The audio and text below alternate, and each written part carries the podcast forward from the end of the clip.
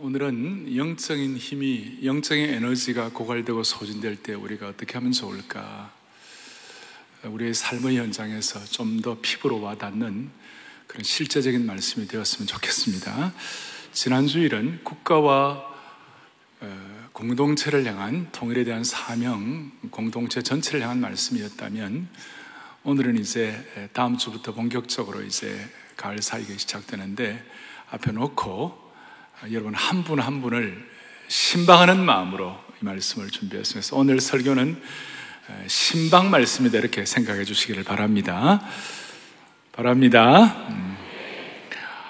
아, 많은 분들이 휴가를 갔다 오셨어요. 또 이런저런 사정으로 휴가를 보내지 못한 분도 계실 거예요. 휴가에 우리가 참 하는 이유는 좀 충전하기 위하여 또 피곤을 극복하기 위하여 그렇게 휴가를 합니다. 어떻게 좀 피곤이 좀 풀리셨나요? 대답을 안 하시네요. 예. 피곤이 좀 풀리셨어요? 어떠세요? 예. 피곤에는 두 종류가 있어요. 하나는 뭐냐면 건강한 피곤이 있어요. 안전한 피곤이에요. 이 피곤은 피곤하더라도 자고 일어나면 또 좀 쉬고 나면 충전되는 하면 해결이 되는 것이에요. 근데 어떤 피곤은 좀 파괴적인 피곤이 있어요. 아, 좀 위험한 피곤이 있어요. 이 피곤은 해결이 잘 안 돼요. 어, 비에 비유해서 말하면 어, 건강한 피곤, 이 안전한 피곤은 봄비와 같이 보슬비와 같이 도움을 주는 것인데 이 파괴적인 피곤은 갑자기 폭우가 쏟아져지는 것, 시간당 200ml씩 퍼붓고 막 천둥 번개를 동반한 그런 또 어, 비처럼 우리에게 이런 파괴적인 피곤이 있어요. 그래서 이 파괴적인 피곤 때문에 피곤이 해결되지 않으면 나타나는 증상 중에 하나가 나이 드신 분들은 자꾸 고집을 부려요. 예, 너그러움이 없어져요. 그리고 많은 사람들이 파괴적인 피곤이 해결 안 되고 위험한 피곤이 해결 안 되면 예, 중독 증세에 들어가요. 뭐 게임에 담리간다든지 또 폭식한다든지 또 과음을 한다든지 도박에 빠진다든지 이런 일들이 일어나요. 파괴적인 피곤. 우리나라에는 이 파괴적인 피곤이 어떤 면에서 많이 잠재되어 있어요. 시한폭탄 같은 그런 어, 성향을 띠고 있는 것이에요. 영적 세계도 비슷한 것이에요. 파괴적인 피곤, 영혼의 갈증이 있어요. 이것은 어떤 특정한 사람에게만 일어나는 것이 아니라 저 여러분 모두에게 일어날 수 있는 현상이에요. 언제 어느 사람에게나 일어날 수가 있다는 것이에요. 중요한 것은 이걸 방치해 놓으면 안 돼요. 뭐 하면 안 된다고요? 방치하면 그냥 놔두면 안 돼요. 어쨌든 좀 해결을 해야 되는 것이. 그래서 오늘 신방하는 마음으로 이 말씀을 어, 가정마다 드리고 싶으니까 여러분 이 말씀을 통하 예배를 통하여 우리의 피곤들이 좀 극복되고 영혼의 갈증이 해결되기를 소망합니다.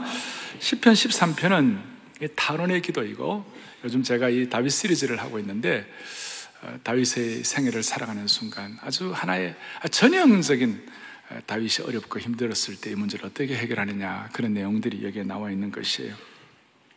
아주 영적인 고갈 상태와 파괴적인 피곤을 실감나게 표현하고 있어요. 마치 하나님께 버림받는 것 같은 느낌을 가졌어요. 오죽하면 1절에 여호와여 나를 영원히 잊으시겠나이까 어느 때까지 나를 숨기시겠냐 그러니까 이 말의 뜻은 자기는 하나님을 신실하게 섬기는데도 불구하고 자기는 계속 이 영적인 아, 고갈 상태 그리고 파괴적인 피곤 상태에서 허우적거리고 있다는 것이. 그러니까 하나님의 사람으로 신실하게 살아가는데도 불구하고 어려우니까 어떤 면에서는 좀 이런 표현이 맞는지 모르겠어요. 굉장한 당혹감, 아, 심각한 당혹감, 좀 혼란스러운 것이에요. 심지어 2절에 보면 내 원수가 2절 뒤에 내 원수가 나를 치며 자랑하기를 어느 때까지 하겠습니까? 이 말씀의 뜻은 그 원수가 다윗을 완전히 제압한다 그런 뜻이 아니고 이 말씀의 뜻은 다윗의 원수가 다윗 앞에서 정치적으로나 사회적으로나 또 여러 면에 있어서 아주 승승장구하는 것이 영향력이 더 커지는 추앙받는 것이 그리고 이런 상황이 잠시가 아니라 계속 이어지고 있다는 것이. 우리 주에도 이런 경우가 있잖아요. 우리가 볼 때 아닌 사람들이 막 잘 되는 경우 추앙받고 잠시가 아니라 계속 이어질 때 우리의 마음속에 좌절감이만 일어날 때가 있어요.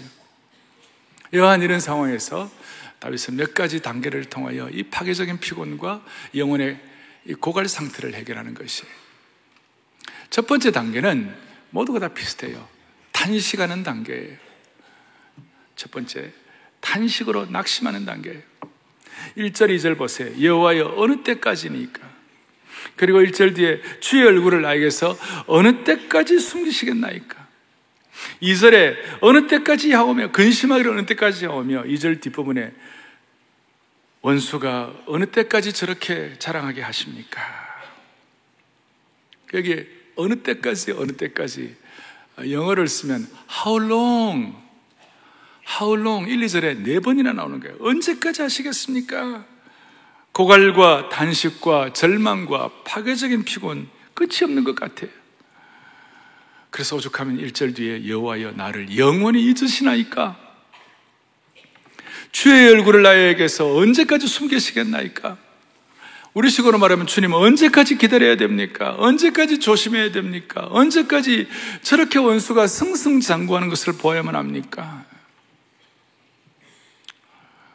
저는 이 다윗의 생애를 보면서 뭐 제가 이 말씀은 조금 다윗 생애 중후반에 해야 되는데 오늘 그 가을 사역을 앞에 놓고 제가 좀 미리 말씀을 드리고 싶어서 이걸 좀 정리를 했는데요.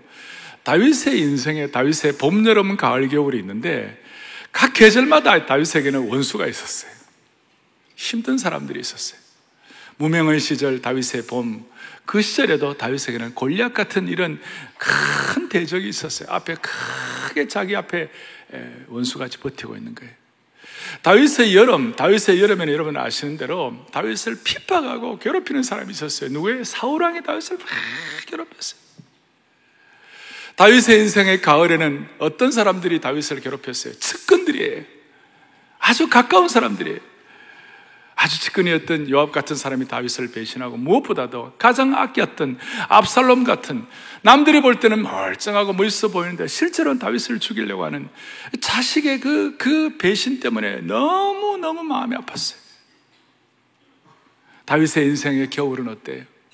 이건 누구나 다 경험할 수 있는 거예요. 그 다윗의 인생의 겨울에서 3절 뒤에 두렵건대 내가 사망의 잠을 잘까 하오며 사망의 잠을 잘까 하오며 다윗의 인생의 겨울에는 무슨 일이 벌어지는가? 인생의 노화, 아픔, 죽음, 질병.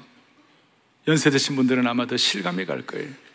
죽음과 질병들이 인생을 좌절하게 하는 것이 영혼의 고갈 상태를 가져오게 하는 것이 이 병이 주님 앞에 기도하면 나을 줄 알았는데 이 병이 낫지 아니하고 계속 그 병의 차도가 없을 때 그야말로 하나님과 가졌던 그 믿음의 끈이 떨어질 것 같은 그 끈이 끊어질 것 같은 그런 느낌을 갖게 되는 것이 그래서 오죽하면 주여 어느 때까지니까?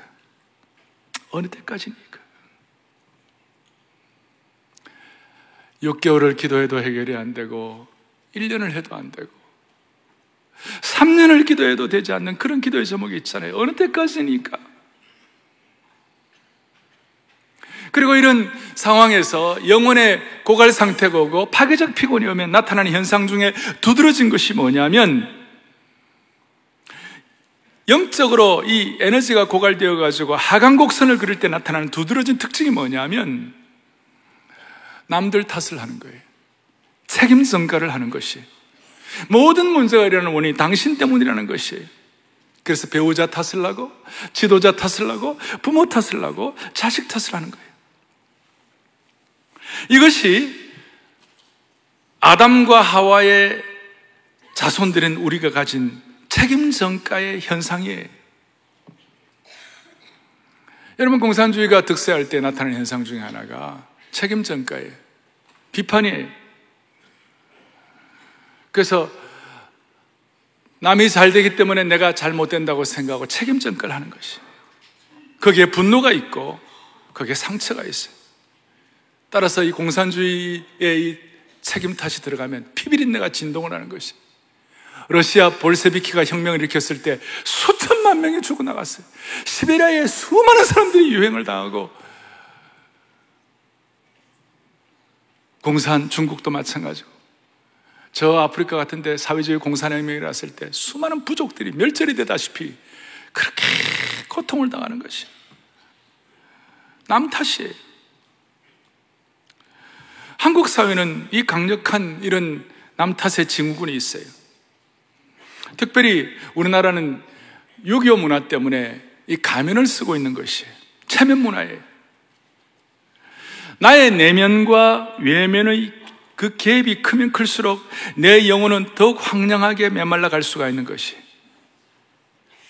저는 사랑의 교회가 가능하면 이 내면과 외면의 갭이 크지 않아 좀 가능하면 교회가 계속 순수성을 지니기를 바라는 것입니다. 그런데 여러분, 이게 도대체 누구 때문입니까? 무엇이 원인이 되어서 이런 고갈 상태가 오는 것입니까? 뭐 여러 가지 사정이 있지만 근본적인 거 하나는 우리 갖고 계시는 휴대폰에 그 배터리가 다 나가는 이유가 뭐예요?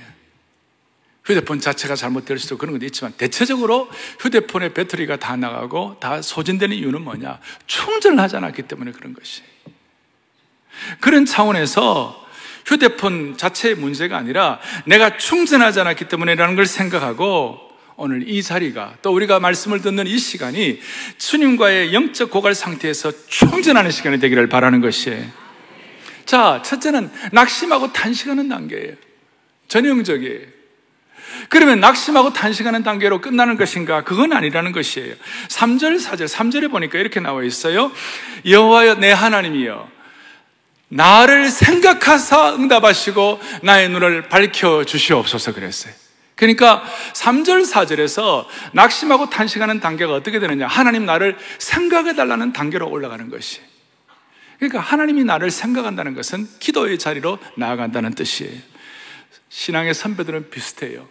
한나가 너무 고통스럽고 사무엘의 어머니 한나가 그 어려운 상태에서 하나님 앞에 간절히 기도했을 때 기도의 중요한 특색 중에 하나는 뭐냐? 한나의 기도 외침은 하나님 나를 한번 생각하여 주시옵소서. 우리가 영적으로 고갈되고 피곤할 수 있지만 그러나 그걸로 끝나지 아니하고 오늘 그 자리가 낙심으로만 끝나지 말고 그 자리가 하나님께 기도하며 나아갈 수 있도록 기도의 자리가 되기를 바라는 것이. 그래서 두 번째로는 기도의 자리로 나아가는 단계라는 것이. 영적으로 힘이 고갈되었을 때 하나님 나를 생각해 달라고. 나를 기억해 달라고. 그래서 우리 한번 저랑 따라하겠습니다. 낙심의 자리가 기도의 자리로 이것이 중요하다는 것이에요. 다윗은 마치 그의 영혼이 어느 때까지니까 how long 어느 때까지니까 이렇게 고통을 받을 때에 그 순간 더 이상 불신이나 두려움에 머물지 아니하고 그 핍절하고 고갈된 상태에서 낙심을 기도의 자리로 바꾸어낸 것이에요. 그것이 다윗의 위대한 점인 것이에요. 어느 때까지니까 끝나지 아니하고 진지한 낙심의 자리가 기도의 자리가 된 거예요. 우리가 한번 생각할 것이 있어요. 왜 하나님이 우리를 낙심의 자리로 끌고 가시는가? 참 독특한 거예요. 그것이 뭐냐면, 전적으로 타락한 우리 인간은, 본래 우리 인간은 낙심의 자리에 가야 제대로 기도하는 것이. 또 대답을 안 하시네. 낙심의 자리로 가야 기도하시는 것이. 물론, 낙심하기 전에 미리 기도할 정도로 성숙한 분들이 가끔 있습니다만은 대부분은 사망의 음침한 골짜기, 삶의 고가를 경험하는 그 순간이 되어야 기도의 자리에 나오는 분들이 많이 계시다는 거예요. 그래서 주님은 우리에게 낙심의 자리, 고갈의 상태를 허락한 이유는 기도의 자리에 나가기 위한 것이다. 다시 한번 기도의 자리에 나가기 위한 것이다. 그래서 이 영혼의 고갈과 낙심은 그리스도인의 입장에서는 어떻게 보면 그것이 어떨 때는 고귀한 순간이 될 수가 있는 것이 소중한 순간이 될 수가 있는 것이 따라서 여러분 그리스도인과 난 크리스천, 크리스천과 난 크리스천 신자와 불신자의 차이가 뭘까요? 불신자들은 낙심하고 핍절한 고갈 상태가 되면 아담의 후에 본색이 드러난다고 그랬어요. 남 탓으로 돌리는 것이. 그러나 제2의 아담인 예수 그리스도의 피로 구원받는 우리 그리스도인들은 그 낙심한 가운데서 그 기도를 통하여 어떻게 되느냐? 낙심의 자리에서 기도로 나아가고 특별히 그 낙심의 순간 기도할 때 무슨 일이 벌어지는가? 3절 여호와 하나님이여 나를 생각하사 응답하시고 낙심의 자리에서 기도의 자리로 나가는 순간 나의 눈을 밝혀 주시옵소서. 그러니까 낙심의 자리에서 기도하게 될 때 무슨 일이 벌어지는가? 영적인 영안이 밝아지는 것이. 눈이 밝아지는 것이. 대부분은 낙심의 자리의 순간 앞에 문제가 딱 버티고 서 있으면 어떻게 하는가 하면 그 문제에 함몰이 돼가지고 멀리 내다보지를 못해요. 그래서 고통의 와중에 있으면 큰 것을 보지를 못하는 것이에요. 막 갈등의 와중에 있으면 전체를 바라보지 못하는 것이에요. 그런데 그 낙심과 갈등의 순간 제대로 기도하게 되면 무슨 일이 면 영안이 열리게 되는 것이 전체를 바라보게 되는 것이 그래서 한국 교회는 참 독특한 것이 있어요. 그것이 뭐냐면 영적으로 낙심하고 좌절되고 환경적으로 고통의 순간 사람들이 기도하러 나오는데 주로 남자 성도들이 먼저 나옵니까? 여자 성도들이 먼저 나옵니까? 아마 남자 성도들보다도 이 여성도들이 기도의 자리에 먼저 나가요. 어릴 때 저도 저희 부친이 개척할 때 보면 여성도들이 나가지고 어려울 때 너무 힘드니까 무거운 짐을 나홀로 지고 견디다 못해 쓰러질 때 불쌍히 여겨 날 구원해 주리 은혜의 주님 앞에 내가 나아갑니다. 이랬는 먼저 나오는 것이에요. 그리고 낙심의 자리에서 그것이 기도의 자리로 승화시켜가지고 먼저 나오게 되면 자동적으로 영안을 밝아져가지고, 아, 전체를 보는 눈이 생기는 것이. 왜 이런 일이 일어날까? 그렇게 생각하면서 전체를 보게 되는 것이. 그래서 여성도들이 먼저 나, 집안에도 가만히 보면요. 어, 어려울 때마다 가능하면 어, 여자분들 말 듣는 것이 도움이 되는 것이에요. 한국은 남자들보다도 여자분들이 더 영적으로 센스가 있어요. 어머니들의 말을 듣는 것이 좋고 아내의 말을 듣는 것이 좋은 줄로 사료되옵나이다. 크게 실수하지 않아요. 단 기도하는 어머니, 기도하는 아내 참 희한하죠. 그리고 다윗은 영안이 밝아지니까 자기가 어려워지는 것은 자기 어려움으로 끝나게 되는 것이 아닙니다. 주님, 원수들이 득세하면 하나님 영광 가리워지니까 주님 나를 좀 도와달라고. 영안이 밝아져서 할 수 있는 판단이에요. 그래서 이 시간 제가 여러분들에게 낙심의 자리가 기도의 자리가 되기 위하여 제가 좀 구체적으로 좀 정리할 수 있는 팁을 좀 드리고 싶어요. 신방하는 마음으로. 구체적인 적용을 미리 좀 하고 싶어요. 낙심의 자리가 기도의 자리로 올라가기 위해서는 첫 번째 뭐가 필요하나? 영적인 플러그를 다시 꼽아야 되는 거예요. 내 영적인 플러그가 빠져 있는지 점검을 해야 되는 것이. 무슨 말인가 하면, 여러분, 배터리가 방전되었을 때 그걸 전기로 이어줘야 돼요. 그래야 회복이 되는 것이. 아무리 내가 뭐 대단한 사람이고 아무리 세상적으로 뛰어난 사람이라 할때 이게 플러그가 빠져 있으면 영적으로 고갈될 수밖에 없어요. 그리고 이 플러그를 끼우는 방법은 단순해요. 아주 심플해요. 주님 앞에 진실되고 단순하고 소박한 기도를 드리는 거예요. 아주 소박하게. 하나님 아버지, 저 좌절해 있습니다. 저 고갈되어 있습니다. 저 어떻게 보면 이거 좀 위험한 피곤의 증후군이 내게 일어날 수 있습니다. 어떻게 보면 제게 이 잠재된 시한폭탄 같은 그런 문제가 내게 있을 수 있습니다. 주님, 나이는 부족하니까 주님 나 좀 도와달라고. 싹 소박하고 진실된 마음으로. 그렇게 할 때 우리의 영혼의 플러그가 다시 꼽아지는 것이에요. 예. 가식된 기도는 가식된 신앙을 낳아요. 아주 얇은 기도는 얇은 신앙을 낳아요. 그러나 진실되고 소박한 기도는 진실되고 소박한 신앙을 낳는 것이. 자, 플러그를 끼워야 되고 소박한 기도를 통해. 두 번째로는 낙심의 자리가 기도의 자리가 되기 위해서는 영적인 좀 어려운 용불용서를 믿어야 한다. 제가 십몇 년 전에 이런 얘기 한 적이 있어요. 영적인 용불용서를 이해해야 한다. 이게 무슨 뜻이에요? 용불용설이란 말이 무슨 말이에요? 쓰면 쓸수록 더 강화되고 안 쓰면 안 쓸수록 더 약화된다는 것이. 자꾸 쓰면 쓸수록 더 견사라지는데 이런 머슬도 자꾸 쓰면 쓸수록 더 이렇게 강화되고 어, 우리 근육이 쓰면 쓰지, 쓰지 않으면 자꾸 약화되는 것과 똑같은 원리예요.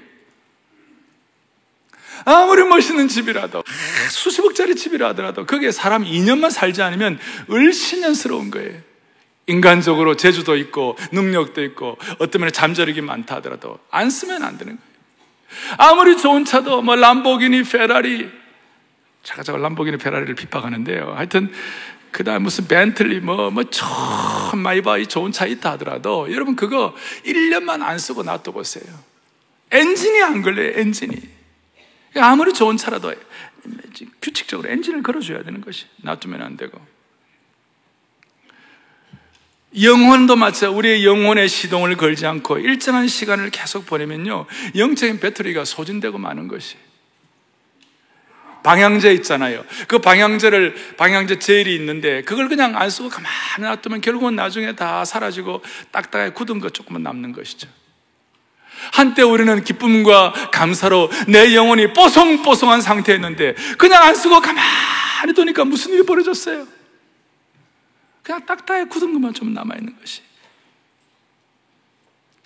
하나님 우리에게 주신 귀한 것들, 귀한 은사들 써야 되는 거예요. 오늘도 우리 기도했지만 제가 늘 강조하는 것 한국교회에 주신 한국교회에 주신 하나님이 주신 우리가 써야 할 그것이 뭐예요? 우리에게는 생명 자본이 있고 이 AI 시대라도 우리에게는 이 기쁨 자본이 있고 한국교회에 주신 하나님 주신 것이 뭐 있어요? 말씀 자본이 있어요. 주일학교 학생들이 우리 1월달에 됐잖아요. 만여 명이 모여가지고 함께 말씀을 성경고사대 그 성경고사대에 하려고 일주일씩 한 달씩 합숙을 하는 거예요. 전 세계에 성경고사대에 나가려고 한 달씩 합숙하는 나라는 대한민국밖에 없어요. 제가 그래서 영적인 과거제도라고 그래요, 과거제도. 이거 우리에게 주신 좋은 자본이에요. 말씀 자본이에요. 그리고 한국교회는 기도 자본에서 하늘 향한 손을 들고 지난 주일날 우리 오후에 예배 마치고 청계산에 800명이 1000명이 가가지고요 막 청계산 계곡을 저희들이 덮었습니다 덮었습니다. 기도, 이 뜨거운 기도의 자본이에요. 그리고 우리는 무엇보다도 내 영혼이 햇빛 비치니 주 영광 찬란해. 이 세상 어떤 빛보다 그 빛 더 빛나네. 내 영혼의 봄날 되어서 주 찬양합니다. 주 예수 복을 주시고 또 내려주시네. 주의 영광 빛난 그 빛 내게 비춰주시옵소서. 주의 얼굴 내게 비추실 때, 그 밝은 얼굴 배울 때, 나의 영혼이 기쁘다. 그랬어요. 주님과 나만이 하는 은밀한 기쁨의 감탄사가 우리에게 있는 거예요. 이 기쁨 자본이에요. 이걸 활용을 해야 되는 것이. 한 달한테 받은 자처럼 묵혀두면 안 되는 것이. 영적인 용불용서를 생각하고 하나님 아버지 사랑의 교회 우리 교회 주신 제자 훈련을 통한 말씀 자본 우리가 잘 더 활용하기를 원합니다. 우리에게 주신 이 기쁨 자본을 다 확장시키기를 원합니다. 우리에게 주신 이 기도의 자본들을 기도의 자료로 나아가서 활용하기를 원합니다. 이것이 우리에게 있을 때에 우리에게는 다시 한번 음, 낙심의 자리가 기도의 자리로 나갈 수 있는 것이.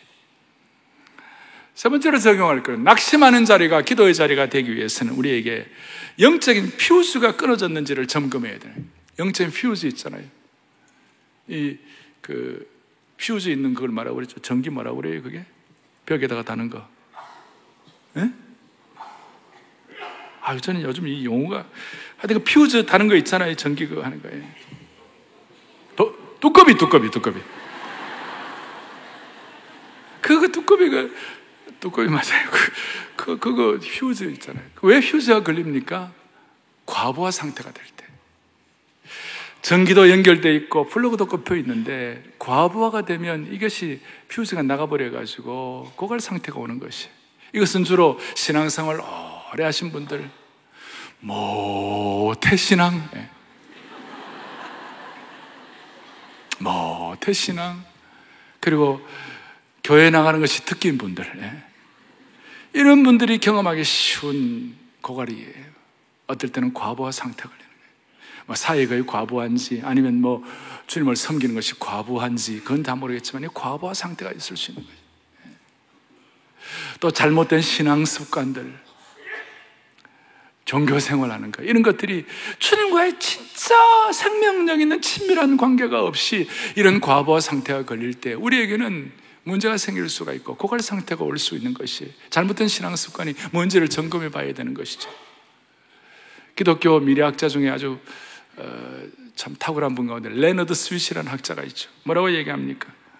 레너드 스윗은 오늘날 교회와 성도들을 가리켜 예수님과의 관계를 참 관계는 이제 잃어버리고 신학적인 신념과 종교적인 습관만 남았다 이렇게 얘기하는 것이. 우리의 잘못된 신앙 습관, 그냥 우리 그냥 형식적인 신앙 생활 이런 것들 너무 주님과의 친밀함을 방해하는 바쁨 뭐 이런 것들이 다 우리에게는 영적인 과보를 걸리게 하는 것이. 오늘 특별히 신앙생활 오래 한 분들, 교회생활 오래 한 분들은 이 영적인 퓨즈를 점검해야 합니다. 신앙의 연륜이 깊을수록 우리의 신앙의 인격이 더 주님과의 관계를 통해 더 깊어지는 사람이 있어요. 그래서 이런 사람들은 만나면 삶의 감동이 되고 심령이 촉촉해지고 담고 싶은 거예요. 그러나 신앙의 연륜이 오래됨에도 불구하고 함께 대화를 하면 할수록 심령이 더 메말라지고 감정이 더 날카로워지고 상처를 주고받는 사람들이 있어요. 이 양자의 차이는 영적인 퓨즈의 관계. 오늘 퓨즈가 다시 한번 이어질 수 있도록 은혜 주시기를 바랍니다. 자, 우리에게 있어서 아주 이 전형적인 고갈 상태가 회복되는 사람들에게 단시간은 단계 언제까지입니까? 그리고 낙심의 자리가 오히려 기도의 자리로 나갈 수 있는 단계가 되게 하시고 이제 중요한 것 이제는 이 고갈 상태가 은혜의 고지로 올라가는 것이 높은 은혜의 고지로 올라가는 것이 지금 다윗은 문제가 해결된 것도 아니에요.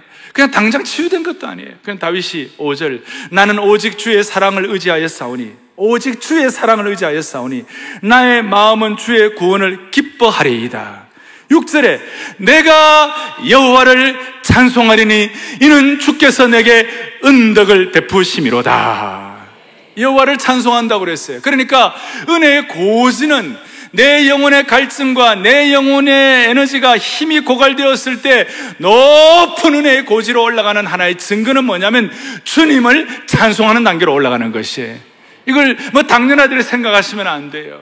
여러분 오늘 진심으로 주님을 진심으로 찬양해 보세요. 내 영혼의 햇빛 비치니 주님의 그 모든 것이 내 삶을 가득 채우네. 내가 아는 모든 것보다도 내가 생각하는 모든 것보다도 내가 갖고 있는 모든 것보다 주님은 더 잘 알고 계시고 주님이 더 귀한 것으로 채워 주실 줄로 믿습니다. 그렇게 생각하면서 주님 앞에 진정한 찬양을 드려보세요. 그러나 그 찬양을 듣는 그 순간이 여러분 찬양은 높은 기도의 수준이라고 얘기도 하지만 우리의 영혼의 갈증이 영혼의 고갈과 영혼의 에너지가 소진된 것을 회복했다는 하나의 놀라운 증거가 될 수가 있는 것이 그것이 은혜의 고지예요 은혜의 고지. 이 은혜의 고지에 올라가니까 다윗이 눈을 뜨는데 뭐라고 얘기하는가? 내가 여호와를 찬송하리니 그 이유는 주께서 내게 은덕을 베푸심이로다 은덕이 뭐예요? 은혜와 덕인데. 주님이 내게 베풀으신 인자하심과 너그러우심과 나를 후대하심과 그것을 다윗이 눈에 띄면서 지금 너무 고갈한데도 불구하고 어느 때까지 내가 그런데도 불구하고 영혼의 눈을 떠서 낙심의 자리가 기도의 자리로 올라가고 주님을 찬양하게 되니까 아, 이 어려운 가운데도 주님이 내 생애를 은덕으로 이끌어 주셨구나. 그러니까 조금 더 들어가면 내 생애는 주님이 은덕을 베풀어 주신 생애라고 설명할 수밖에 없겠구나. 이렇게 고백을 하는 것이 여러분 다윗은 자기 인생을 자기 능력으로 충분히 살아갈 수 있는 사람이에요. 어떤 사람이 지도력을 가지고 뭘 한다고 그랬을 때 사람을 어떻게 평가합니까? 저 사람의 신, 언, 서, 판 그런 얘기 하잖아요. 저 사람의 몸이 어떻고, 저 사람이 말하는 것은 어떻고, 서, 저 사람이 쓰는 글은 어떻고, 저 사람의 판단점은 어떠냐. 그런 얘기 많이 하잖아요. 다윗은 그야말로 신, 언, 서판이 균형 잡히게 갖추어진 사람이에요. 다윗은 몸이 준수한 사람이었어요. 그리고 다윗은 말을 지혜롭게 하는 사람이었어요. 골리앗 앞에서 다윗이 얘기하는 거 보세요. 얼마나 지혜로운 사람인지. 그리고 다윗의 그런 다윗의 시는 지나간 3천 년 동안 애송될 정도로 그런 놀라운 시를 쓰는 사람이에요. 그리고 다윗의 판단적은 이제 사무엘상 여러분 다 보면 다윗은 곳곳마다 지혜롭게 결정했다. 다윗이 지혜로웠다. 이런 말을 할 정도예요. 그런 신언 서판을 다 갖춘 다윗이 내 생애를 다 살아보고 나니까 내 생애를 살아가는 가운데서 내 생애를 이끌어준 결정적인 것이 내 신언 서판이 나를 끌고 간 것이 아니라 하나님의 은덕이 나를 끌고 간 것이다. 그것이 다윗에게는 기쁨을 주고 깨달음을 주고 그러니까 주님을 찬송하게 되는 것이 여러분 오늘 이것이 우리에게 다시 한번 분명하게 확인되었으면 좋겠습니다. 무슨 말이냐면 여러분 이런 주님의 은덕이 나를 이끌고 간다. 내가 은혜의 고지에 올라간다. 이런 경험들을 하지 않더라도 내 삶이 그냥 잘 굴러간다. 남들이 볼 때 다 잘 된다. 그러면요, 한 가지. 그리스도인에게서는 그것이 신앙의 순수성이 약화되는 것이. 그냥 기도의 자리에 안 나가고 영혼의 갈증과 고갈 상태에서 이런 어떤 영적인 찬양의 이런 것까지 올라가지 않으면 나도 모르게 그냥 잘 돼, 잘 되면 될수록 신앙의 열정과 순수성이 사라지는 것이에요. 그런데 희한하게도 낙심의 자리에서 기도의 자리로 나아가고 그 다음에 찬양 은혜의 고지에 올라가게 되면요. 희한하게도 모든 갈증과 고갈 상태를 해결할 수 있는 뭘 주시는가? 해결할 수 있는 능력과 열정과 순수성을 회복시켜 주시는 것이. 그래서 제가 3P를 했어요 은혜의 고지, 찬양의 고지로 올라가면 3P, 첫째 능력, 파워, 열정, passion, 순수성, purity가 회복이 되는 것이. 이 세 가지가 있으면 열정과 능력과 순수성이 우리에게는 계속 이렇게 공급이 되는 우리는 시작과 끝이 동일한 능력, 그리고 끝까지 승리할 수 있는 능력을 받아 누리게 되는 것입니다. 할렐루야. 그런 차원에서 어떤 파괴적 기쁨도 하나님 주시는 기쁨을 이길 수가 없고 어떤 좌절도 열정, passion을 이길 수가 없고 어떤 낙심도 purity, 순수성을 이길 수 없는 줄로 믿으시기 바랍니다. 그걸 위하여 여러분들의 신앙의 퓨즈를 점검하고 영적 플러그를 꼽고 다시 내게 주신 영적 자본이 무엇인가 점검해야 돼요. 이를 위해서 이제 가을 사계를 앞에 놓고 자, 구체적으로 이번 주간에 해야 할 것. 이런 마음으로 가을 사역을 시작해야 되는데, 오늘 이 시편 말씀을 한번 다시 한번 시간대로 암송을 해 주시기 바랍니다. 자꾸 읽어보시고 암송하시면 어떤 애가 있을지 한번 기억해 보시고, 그 다음에 중요한 거 있어요. 나에게 영적으로 충만하게, 나에게 영적 고갈 상태를, 나에게 영혼의 소진됨, 에너지가 다 날아갔을 때 나를 회복시키는 장소가 어떤 곳인가? 첫 번째는 충만의 장소를 한번 확인해 보세요. 충만의 장소. 그것이 우리 교회라면 다락방이 되든, 훈련장이 되든, 아니면 어릴 때 여러분들이 내놀던 뒷동산이 되든, 아니면 뭐 여러분들, 어, 뭐 요 뒤에 무슨 어, 어 서울 근교의 산이 되든 어쨌든 간에 여러분들이 회복이 되었던 충만한 장소, 기도 동산이 되든 상관이 없이 충만의 장소를 한번. 그래서 저는 기도하기를 주일날 오늘도 비가 오지만 이 예배를 드리는 이 장소가 영적 고갈을 회복하게 하고 영적인 소진 상태를 새롭게 하는 영적 충만의 장소가 되기를 원합니다. 어떤 분들은 주일날 오셔가지고 3회의 기도만 드려도 나는 회복이 되는 은혜가 있다. 그런 분이 계시고 오늘 마음속에 근심 있는 사람 회중 찬송만 해도 영적인 회복이 된다. 찬양대가 찬송을 할 때 주님 찬 나는 저 찬송을 들을 때 나는 회복이 된다. 어떤 분들은 잘 준비해서 주님 앞에 예물을 드릴 때 그 예물을 드리는 그 순간에 주님 내게 영적 회복이 되게 해주시는 자리가 될 줄로 믿습니다. 어쨌든 여러분들 예배라든지 여러분들이 영적으로 충만한 장소를 다시 한번 점검해 보세요. 충만한 장소. 두 번째로는 고갈 상태일수록 충만한 사람들을 만나세요. 제발 고갈된 사람끼리 만나지 말아요.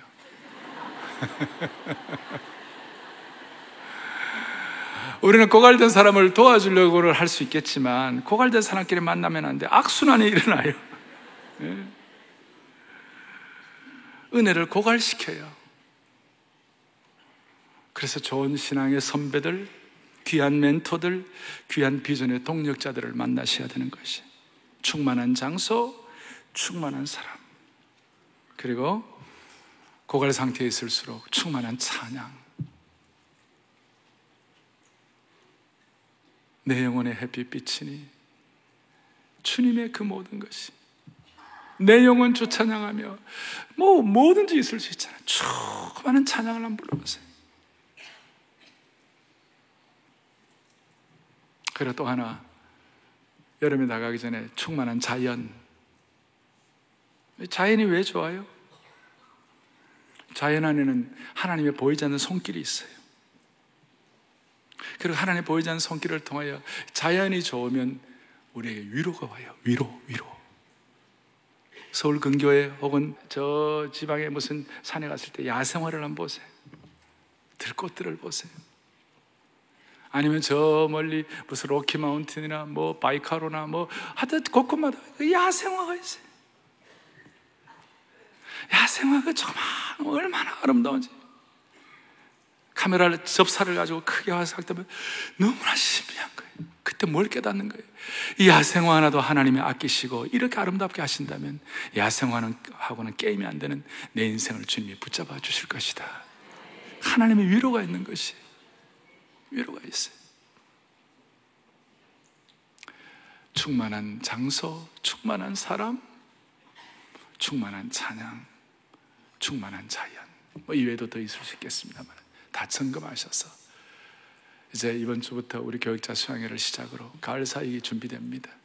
우리 다시 한번 양쪽으로 소생해가지고 이번 가을 사역 은혜의 고지로 올라갈 수 있도록 우리 모든 성도들 한 분 한 분 은혜를 주시기를 바랍니다. 이것이 오늘 여러분들에게 드리는 각 가족을 위한 신방의 말씀입니다. 가슴에 손을 얹겠습니다. 살아계신 하나님 아버지, 우리 모두에게 오늘 다윗의 이 귀한 말씀을 허락하신 주님을 찬양합니다. 우리 가운데 힘이 들고 지치고 속이 상하며 상처가 있는 분들, 영적으로 힘이 소진된 분들, 주여 지금 이 순간 치유되게 하여 주시옵소서. 이 순간 이번 주간 회복되게 하여 주시기를 소원합니다. 빠진 플러그는 끼우게 하여 주시옵시고, 피우즈는 갈아 끼우게 하여 주시옵시고, 모두가 다 은혜의 고지로 기도를 통하여 올라가게 하여 주시옵소서. 하나님 아버지, 하나님 아버지, 온 성도들에게 메마른 것들을 정리함으로 생수의 강, 기쁨의 강이 폭포수처럼 넘치게 하여 주셔서 나뿐만 아니라 다른 영혼들도 치유하는 은총의 통로로 삼아 주시옵소서. 할렐루야, 할렐루야. 우리의 치유자 되시는 예수 그리스도를 받들어 간절히 기도 올리옵나이다. 아멘.